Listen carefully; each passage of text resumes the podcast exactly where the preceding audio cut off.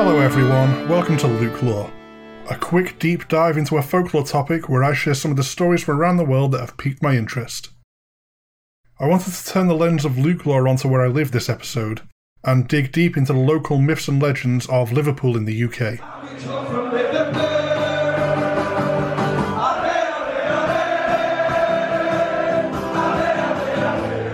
I think it was horror writer James Herbert who said Britain was a tiny island with too much history packed into it, and even the smallest village can be absolutely overflowing with strange tales, haunted buildings, and the occasional prowling monster. Our cities are far from an exception to this. One pretty big haunted building I actually live right near, in both size and reputation, is Newsham Park Hospital. Not so long ago I was even closer and lived just on the edge of said Newsham Park. The old abandoned hospital is an absolute giant of a complex. Full 4 wings, multiple stories tall, surrounding a courtyard, plus extra outbuildings all around it. It sure as hell looks haunted. Austere and partially succumbing to decay, it sits on one edge of Newsham Park, glaring down at passing families who now take its existence for granted from familiarity. Children pass by it daily like it's invisible, but you plonk a tourist down in front of it for the first time and they are awestruck. It's more than just big and creepy, it feels imposing. I used to walk past it on the way home when I was working night shifts. I would show off some pictures to Ian and Brennan of the building, including the time bits of a pigeon were strewn everywhere outside one entrance. I mean, that was probably just an over-enthusiastic dog or fox, but it damn well looked like the pigeon had exploded. And sometime between midnight and 1 a.m, with the abandoned hospital looming over the remains, it can leave you somewhat unnerved. The Mangler. You don't need to take my word for this. You can go in there if you want. The owners of the grounds let some events run there, some of which being ghost hunts.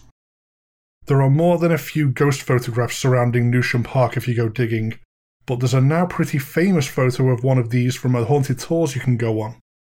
They like to get a group shot of everyone together, except there was something strange in one of those group photos.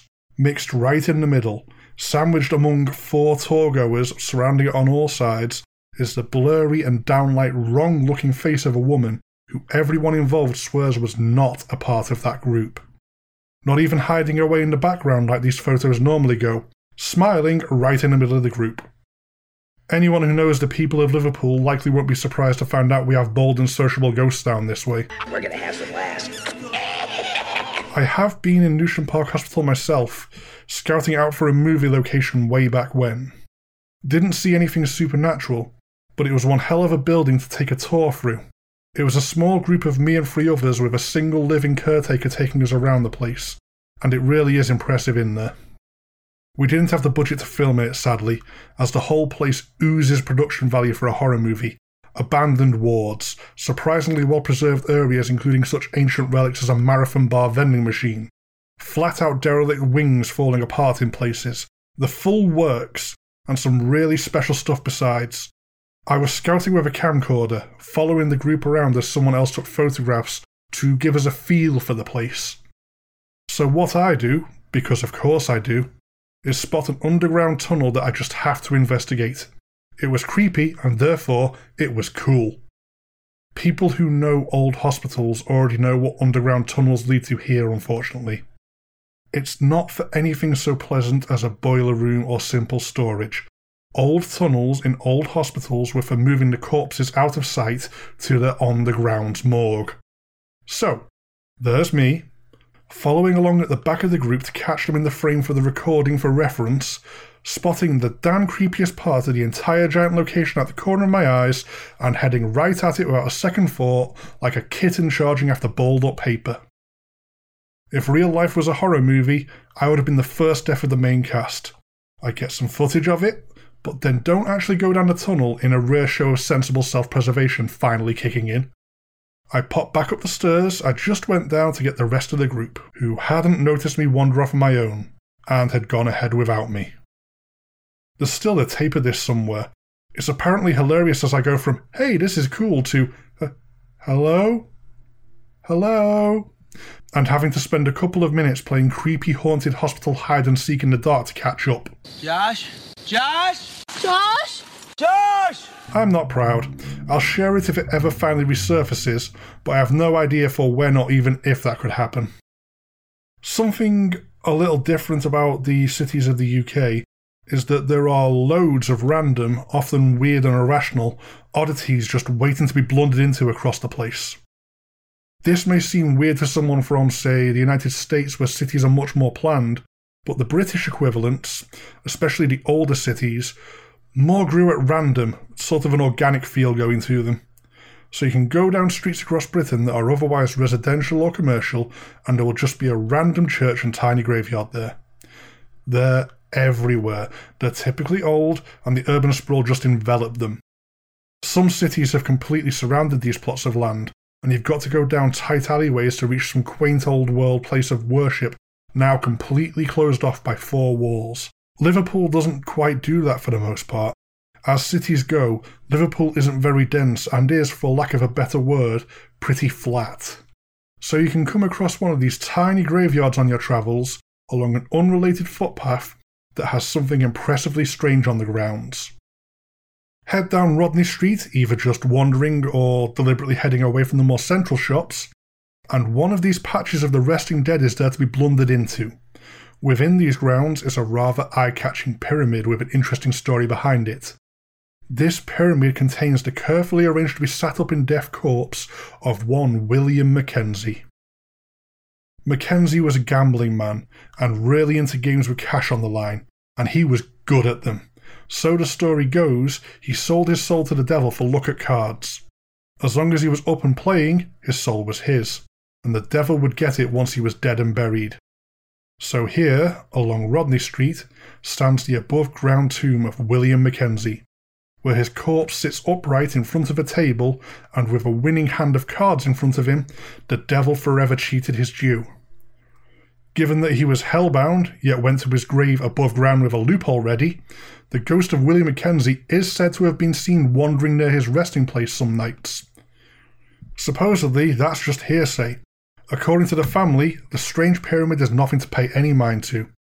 Yet, there it stands for all to see, and what a story that goes with it. You should be able to hop onto Google Street View to check this out for yourself, even if you can't come over and explore in person. The graveyard stretches from 5 to 7 Rodney Street, and I think it's the 7 side of Rodney Street. It's on the right of the mid-central building if you want to check it out, which does segue nicely into something else you can see on Google Street View in Liverpool. Back when Street View was a novelty, and people were playing with it just because, scoping out where they lived, trying to find funny things caught by the Google cars, people looking at the Stuart Hotel certainly saw something interesting. A ghastly, inhuman face glaring at the passing cameras out of a hotel window. The photo is certainly a creepy one. Whatever it is that's been caught isn't shy either, getting right up against the glass. The Stuart Hotel is one of 150 haunted pubs across the city of Liverpool. I wasn't exaggerated when I mentioned how weirdness dense the British Isles are in the intro. The Stuart Hotel is not really known for current hauntings though, as a priest was supposed to have resolved historical goings-on back in the 1890s, and it was noises, not apparitions. Scratching noises in the basements that escalated so badly they even began to shake the building, mysterious bells tolling in the night, and the more subtle yet weirdly creepier occurrence of something knocking back if you knocked on the walls. You knock 3 times, something on the other side knocks 3 times back. The priest who laid the weirdness to rest left a Bible in the basement as part of their ritual.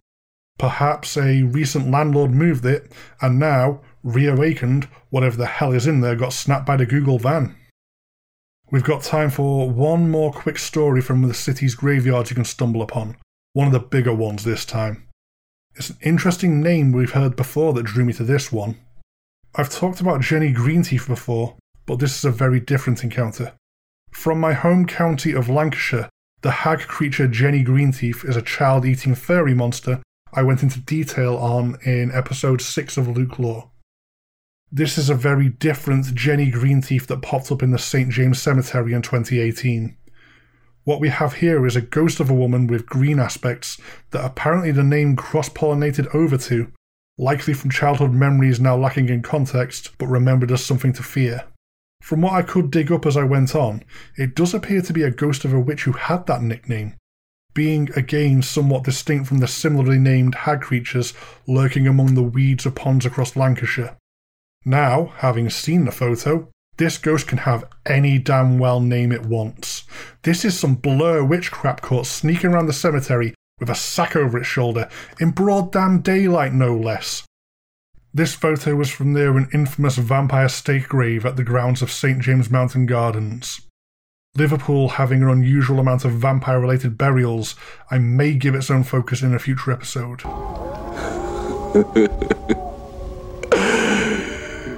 The children of night.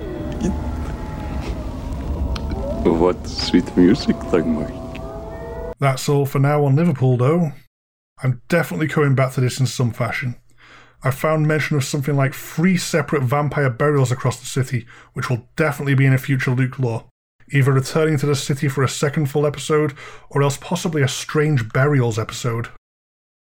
This was a somewhat different episode in that pretty much everything I've discussed has an article in the local newspaper, the Liverpool Echo, which you can find online, so if you want further reading and to see the photos involved, it should be really easy to search up online. If you do want to contact me, there's the show's dedicated email, LukeLordGSG@gmail.com, and the general show email, GhostStoryGuys@gmail.com. Both myself and the main show are really easy to find on Facebook and Twitter if you want to make day-to-day contact, as well as a very active Instagram account a lot of the community gets involved with. If you want to support the show directly, definitely check out our Patreon at patreon.com/GhostStoryGuys. It'll get you access to all sorts of GSG goodies at different tiers, my incentive being that Luke Lore episodes go out to patrons a month early. You should be able to catch me on the end-of-month live shows now too. As ever though, the absolute best thing anyone can do to support the show is to give it a listen. Share this around if you think you may know someone who may be interested, leave reviews or comments if you get the chance, and most of all, I simply hope you enjoy what I'm doing here. Goodbye for now.